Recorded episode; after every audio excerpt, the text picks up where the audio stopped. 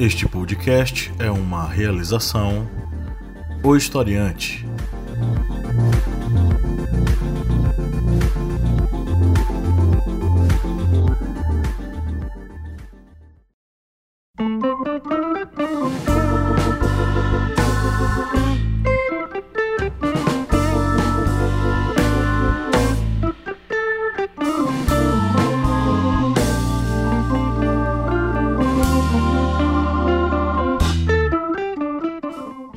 Olá, historiantes, bem-vindos de volta a mais uma minipédia aqui no seu podcast do Historiante. Eu sou o professor Pablo Magalhães e aqui comigo o meu parceiro de tantos anos aí na estrada, o senhor Kleber Roberto. E aí, minha gente, beleza? Estamos aqui mais uma vez reunidos para trocar uma ideia sobre um assunto histórico, fazendo uma interface aí com a cultura pop. E dessa vez nós vamos falar sobre o riso na Idade Média, né, Kleber? Isso mesmo que o riso na Idade Média foi tema tanto de debates como também de censura, já que não era uma coisa tão bem vista pela sociedade da época. Isso mesmo, e aqui a gente vai fazer essa interface interessante com a figura do Coringa, que recentemente saiu aí mais um filme fantástico que a gente vai falar um pouquinho sobre é, e entender o papel do riso na sociedade e a interface histórica que nós temos com o Coringa. Você já ouviu falar de um conceito chamado Carnevale? Você já ouviu falar sobre o bobo da corte? Você já ouviu falar sobre o escárnio? Sobre o. Como é que chama? A ironia? O mal dizer? Pois é. São assuntos que a gente vai tratar aqui nessa minipédia, mas a gente precisa entrar nos recadinhos de sempre. Se você acompanha nosso material há um bom tempo e curte a gente, considere ser um apoiador no site apoia.se barra historiante. A partir de R$ reais mensais você entra né, para o nosso grupo secreto com conteúdo exclusivo, material exclusivo para vocês, podcasts, vídeos, mini cursos. Inclusive, nós estamos veiculando aí o mini curso Mitologias é, dividido em quatro módulos e esse primeiro módulo sobre a mitologia greco-romana. Além disso, você tem acesso ao nosso sorteio mensal de livros das nossas editoras parceiras. Nos últimos meses nós estamos aí é, trabalhando com a editora Contracorrente, uma fantástica editora maravilhosa com vários livros das ciências sociais, do direito, da, da, do direito, enfim, títulos bem bacanas. Conheçam aí a editora Contracorrente. E também nós estamos com um livro que nos foi enviado da editora Sextante. Um livro muito interessante, Em Busca da Alma Brasileira, uma biografia sobre o Mário de Andrade, que logo logo vai rolar aí uma resenha bem bacana para vocês no site e no nosso canal no YouTube. Fiquem ligados. É, entre outras várias recompensas que você tem direito dentro do nosso grupo secreto. Então seja um apoiador por apenas quatro reais mensais. Gente, quatro reais não é nem o valor de um cafezinho, tá? É, então, é, põe a mão no coração, põe a mão na consciência. E se você curte nosso material, é, seja um apoiador. E se você não puder ser um apoiador, seja um divulgador. Aperta o botão de compartilhar aí agora no seu aplicativo e manda o podcast do Historiante para várias pessoas para a gente difundir conhecimento e sabedoria em tempos de obscurantismo, né? Conheça a família Historiante de podcasts além deste podcast, o Historiante, você tem o Correspondente de Guerras e o podcast Arretadas. São podcasts interessantíssimos. O, o Correspondente de Guerras é o, a sua voz, a voz que narra as principais batalhas ao longo da história. E a, as Arretadas são um podcast das meninas, das nossas meninas arretadas, que fornecem aí olhares e perspectivas femininas sobre assuntos sociais é, sempre debatendo assuntos fantásticos e maravilhosos. Então, é, acesse a família Historiante de Podcast disponível em qualquer aplicativo é, de podcasts na internet. E além disso, baixe o nosso aplicativo. Vá lá na Play Store e baixe o Historiante para o seu celular. O nosso aplicativo é um aplicativo de estudos com simulados, material para estudo em leitura, aulas em áudio, vídeo aulas. É que mais? Cards de resumo, ou seja, uma série de ferramentas para que você potencialize os seus estudos. Então, se você é estudante que está aí pensando no Enem, se você é estudante de graduação em humanas, baixe o aplicativo, você vai ter muito conteúdo bacana lá para que você possa caprichar nos seus estudos. Além disso, acessem o historiante.com.br para você conhecer o nosso material escrito, vários artigos interessantíssimos. Além, é claro, de você acessar a nossa área de plataforma para você conhecer os nossos cursos livres lá oferecidos, todos eles com certificado acadêmico e 30 horas é, para você potencializar aí seus estudos e seu conhecimento sobre o mundo.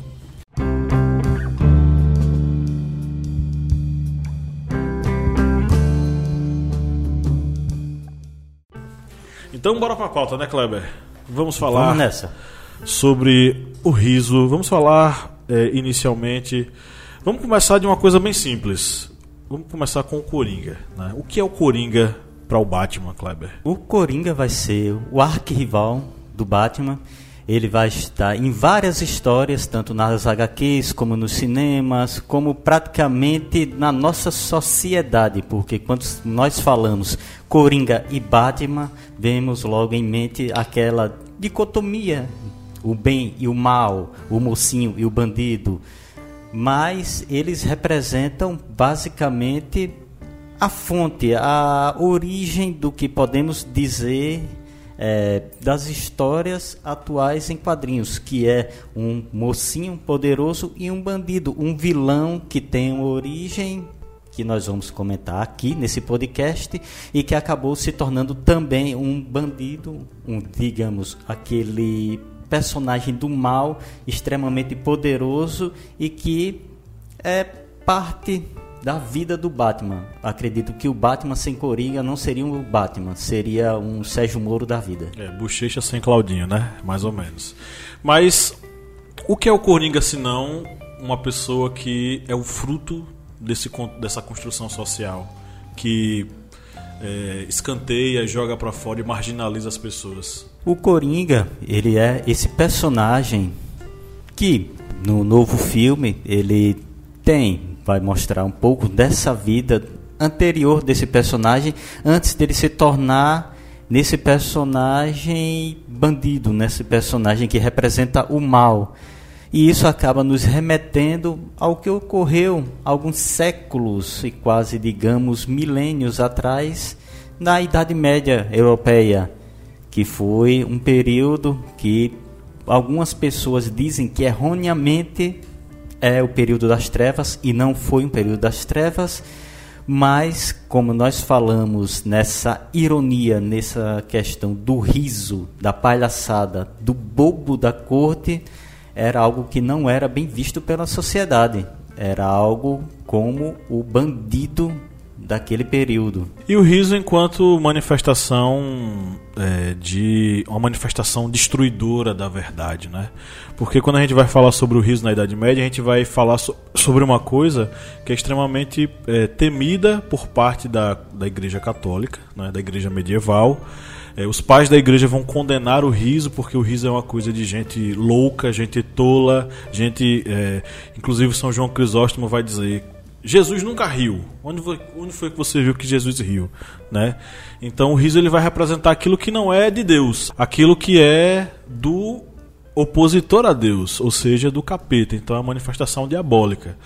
E o riso ele vai passar a ser utilizado como uma espécie de grande ironia em relação à ordem vigente na sociedade, né?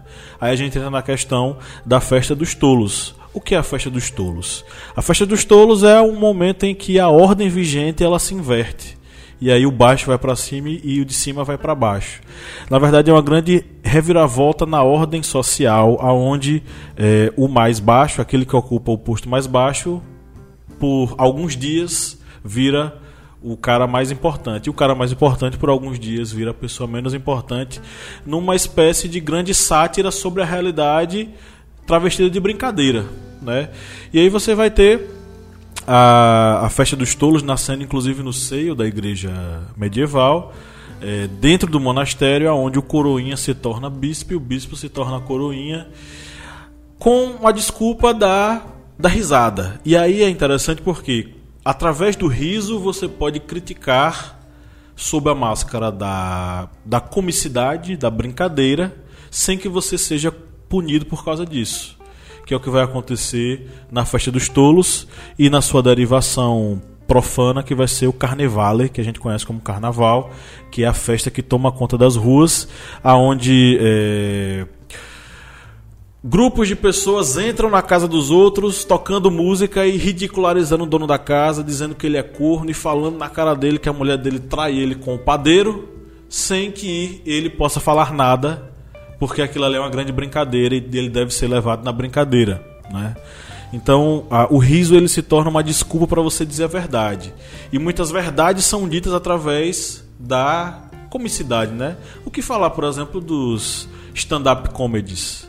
Eles não fazem piada com a realidade, criticando a realidade, mas com uma máscara de comédia? É, nós lembramos aí das cantigas, as cantigas de escárnio e as cantigas de maldizer.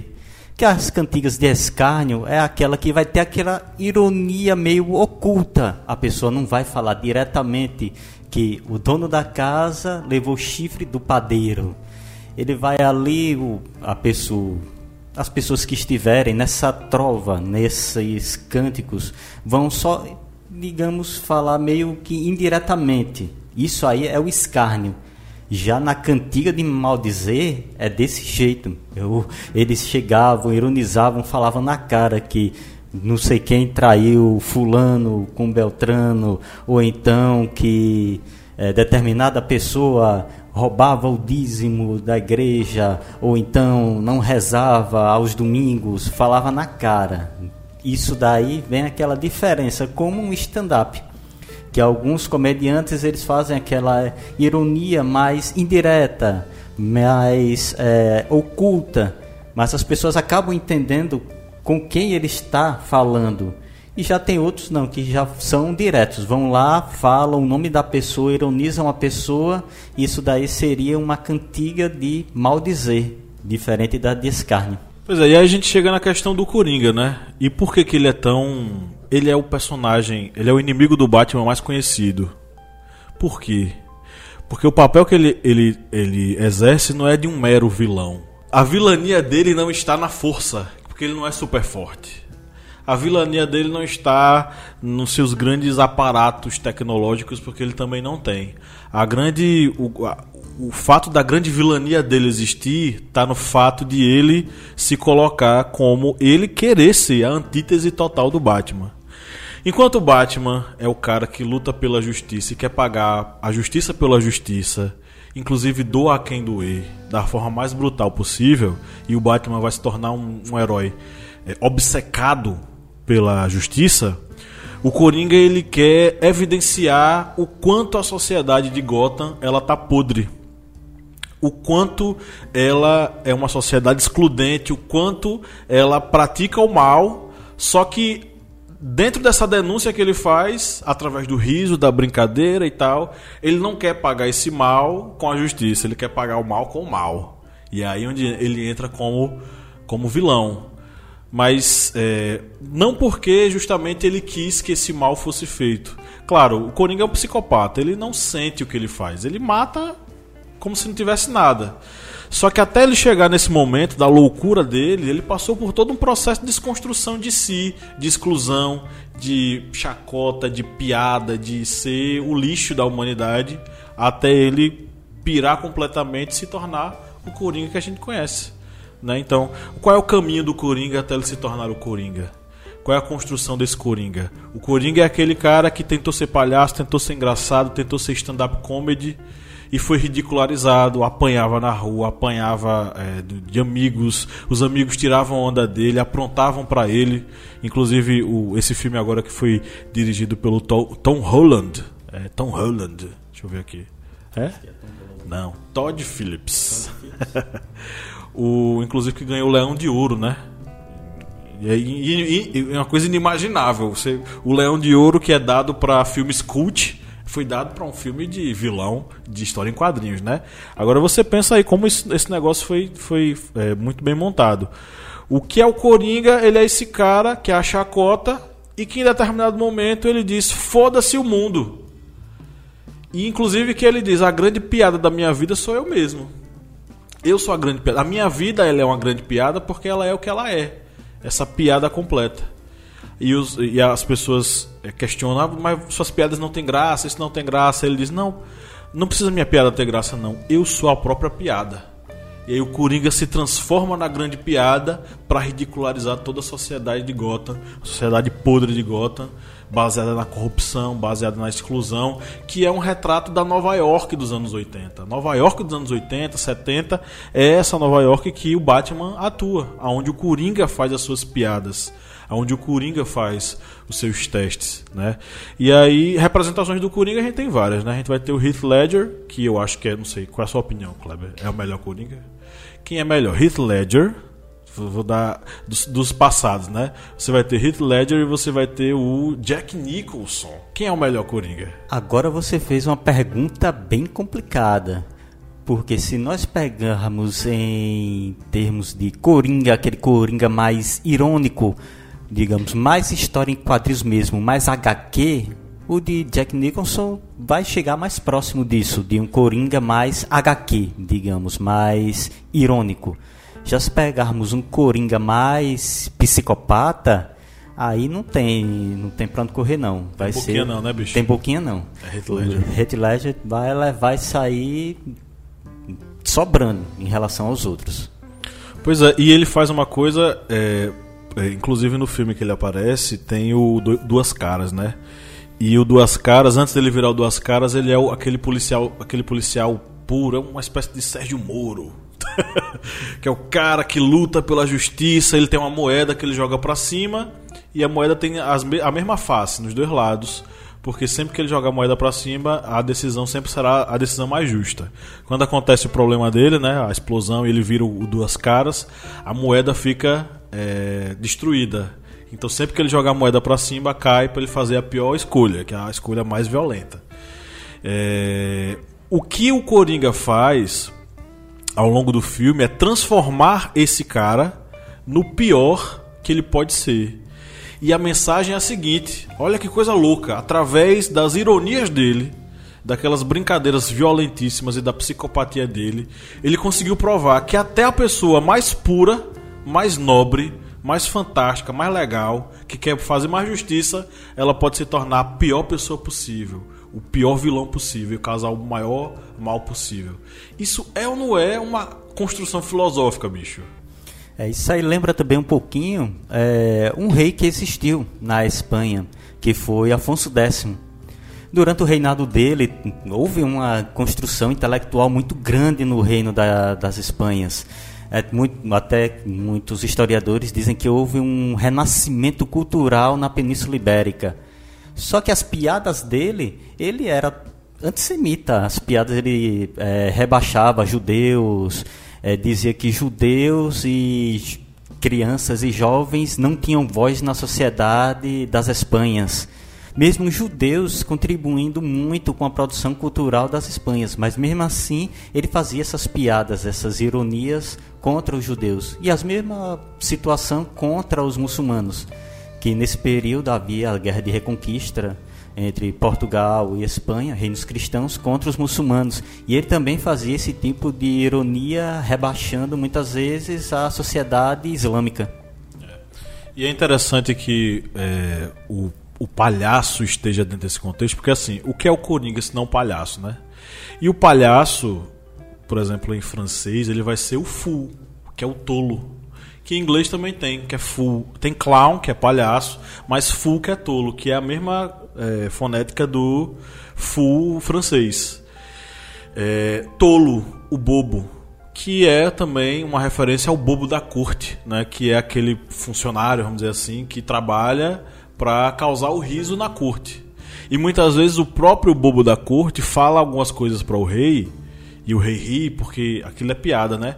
Só que aquilo só poderia ser dito pela boca do bobo da corte, porque se fosse outra pessoa falando aquilo, criticando o rei, por exemplo, a pessoa seria morta.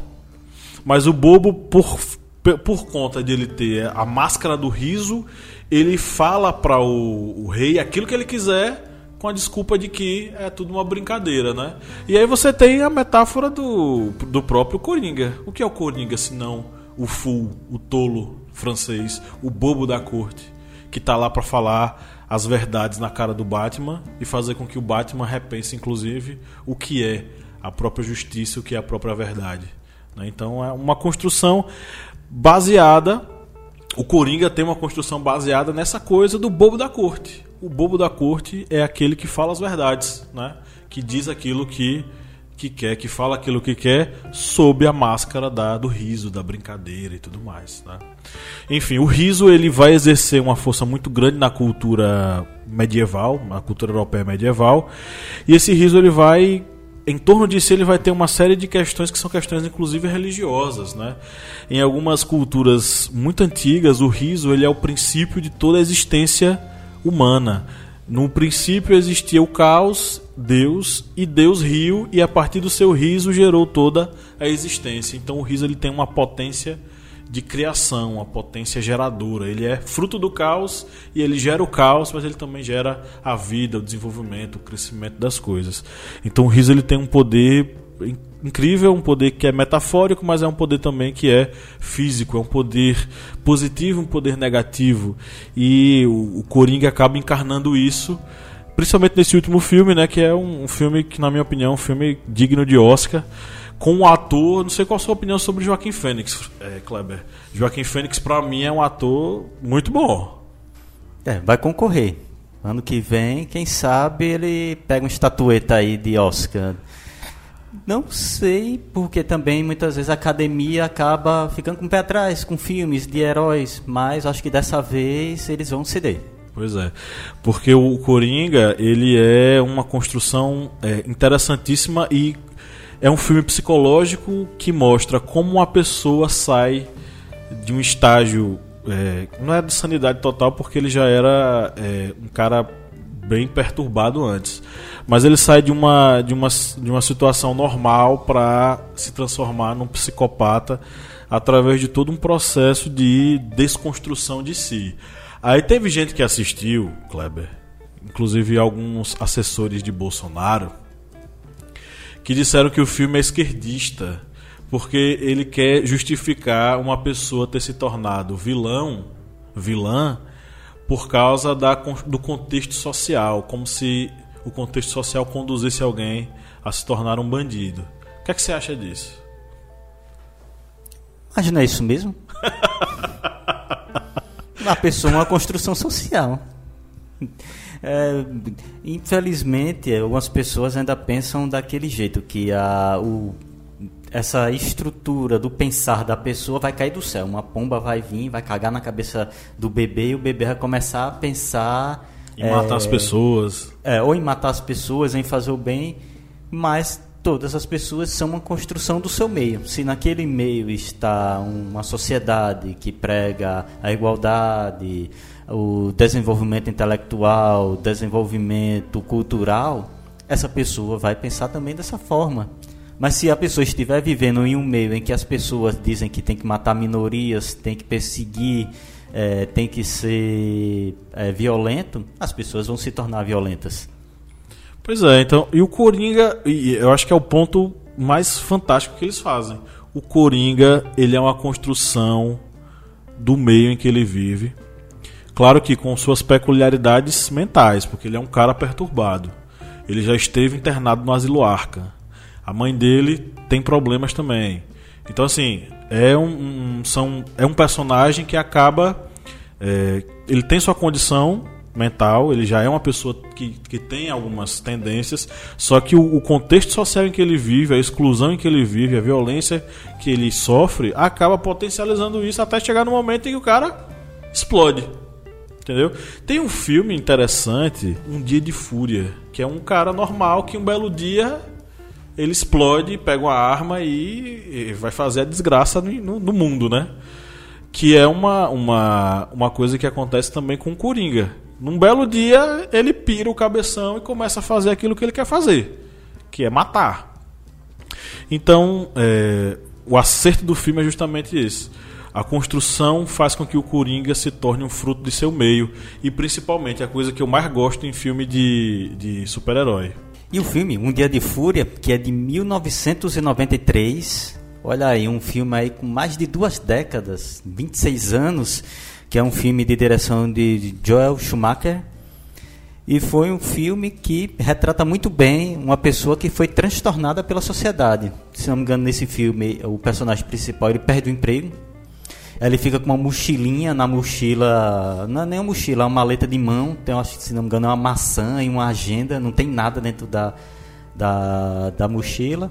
Num primeiro momento ele está com um taco de beisebol, e depois ele consegue uma arma e aí começa o caos. Michael Douglas, né? Michael Douglas. Michael Douglas é o personagem principal. É, então é isso. Aí o, o, o, o que é que o cara faz no filme? Ele humaniza o Coringa. E é aí onde eu gosto mais. O que é o vilão e o que é o herói, se não seres humanos? Que é uma coisa que eu gosto muito também em Watchmen. Em Watchmen não tem ninguém bonzinho. Em Watchmen o super-herói é um safado, um sacana. Porque ele é um ser humano. E aí, ao humanizar o Coringa, a gente entende que aquele processo ali é um processo que qualquer pessoa pode passar. Uma, qualquer pessoa pode pirar. Por exemplo, o que aconteceu no, no, na ponte Rio-Niterói? Aquele cara que estava ali, que acabou sendo baleado pelo, pelo, pelo Witzel, não. Queria o Witzel ter acertado ele. Mas o, o, pelo sniper. Se não uma pessoa num dia de fúria. Que pirou. Que acabou chegando no momento em que, ah, que se explode o mundo. Pessoas que conheciam dele que ele dizia, ó, oh, ele é uma pessoa maravilhosa, ele tem problemas de depressão, ele é trabalhador, mas tem problemas de depressão. E ele chegou ali por conta da, da vida dele que ele tá. que acabou chegando num momento meio complicado. Aquele cara chegou num dia de fúria. O Coringa é uma pessoa no dia de fúria, só que o dia de fúria dele fez com que a cabeça dele fritasse. E ele virou Coringa para sempre. Ele pirou completamente e virou o psicopata que a gente encontra nesse filme que eu acho, eu espero que dê origem a uma sequência bem bacana sobre o Batman agora. Né? A gente está precisando renovar a sequência do Batman, porque o Cavaleiro das Trevas é da década de, dos anos 2000, né? Então acabou-se. A gente precisa renovar, colocar gente nova.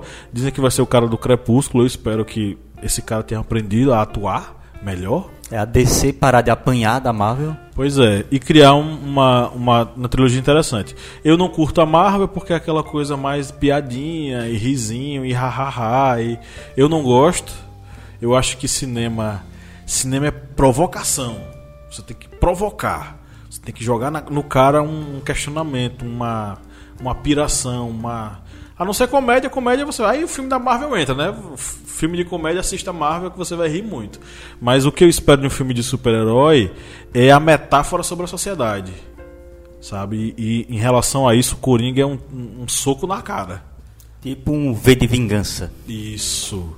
V de vingança, o Watchmen. Watchmen. Que é fantástico. Logan, que foi o filme pesado que a, a Marvel lançou. Também é interessante. Então, o Batman Cavaleiro das Trevas, aquela trilogia lá é maravilhosa. Aí, gente, olha o tanto de referência aí. Vão anotando, vão anotando. Pois é, e tudo de super-herói, né? Tudo de, de, de, de, de, Enfim, filmes que contam a história de pessoas que, com o ideal, vão lá, lutam, enfim. O Coringa tem um ideal. Só que é um ideal deturpado. Ele eu acho que chegam a perguntar a ele se ele era o líder do movimento. Ele dizia: Eu não acredito em nada. Porque o cara chegou a um nível tão grande assim de é, alheamento da realidade. Ele pirou tanto que ele nem tem consciência daquilo que ele está provocando. E talvez isso crie nele e potencialize nele a psicopatia que ele vai apresentar ao longo de toda a história do, do com Batman, né? Então, senhor Kleber, temos um, um episódio, né? Pronto, fechamos aqui esse episódio. Pronto, quem quiser saber mais sobre o riso na Idade Média, a gente tem material, Kleber, sobre o riso? A gente tem material sobre o carnaval lá no site. Quem quiser dar uma olhada. Tem um vídeo, tem uma história das coisas sobre é, o carnaval. Tem uma história das coisas. Temos também cards, cards até recentes sobre Afonso X. Também, no, lá no. Você pode achar no Instagram, no, no aplicativo, no aplicativo já já. A gente vai botar lá também. A gente tá precisando produzir mais, inclusive. Né? É. Ok, então é isso. Valeu, galera. Lembrando que se você ainda não nos segue nas mídias sociais, siga lá. O Historiante no Instagram, no Facebook. É, o que é que você achou desse, desse episódio? O que é que você achou do filme do Coringa? Manda uma mensagem pra gente. É, nos aplicativos de podcast, existem aí algum, alguns deles, né? Existe uma caixinha de comentários. É, comenta aí, deixa um comentário. No Castbox, por exemplo, você tem é, uma caixinha de diálogo que você pode deixar um comentário tenta interagir aí com a gente. Se você nos segue no Instagram ou no Facebook, comenta aí o que, é que você acha desse episódio. Manda uma mensagem pra gente, a gente promete responder no próximo episódio. É... E se você quiser, se você é da galera dos e-mails, manda um e-mail pra gente lá no edição@historiante.com.br que a gente responde também, ok? Valeu, grande abraço e tchau, tchau. Valeu, meu povo.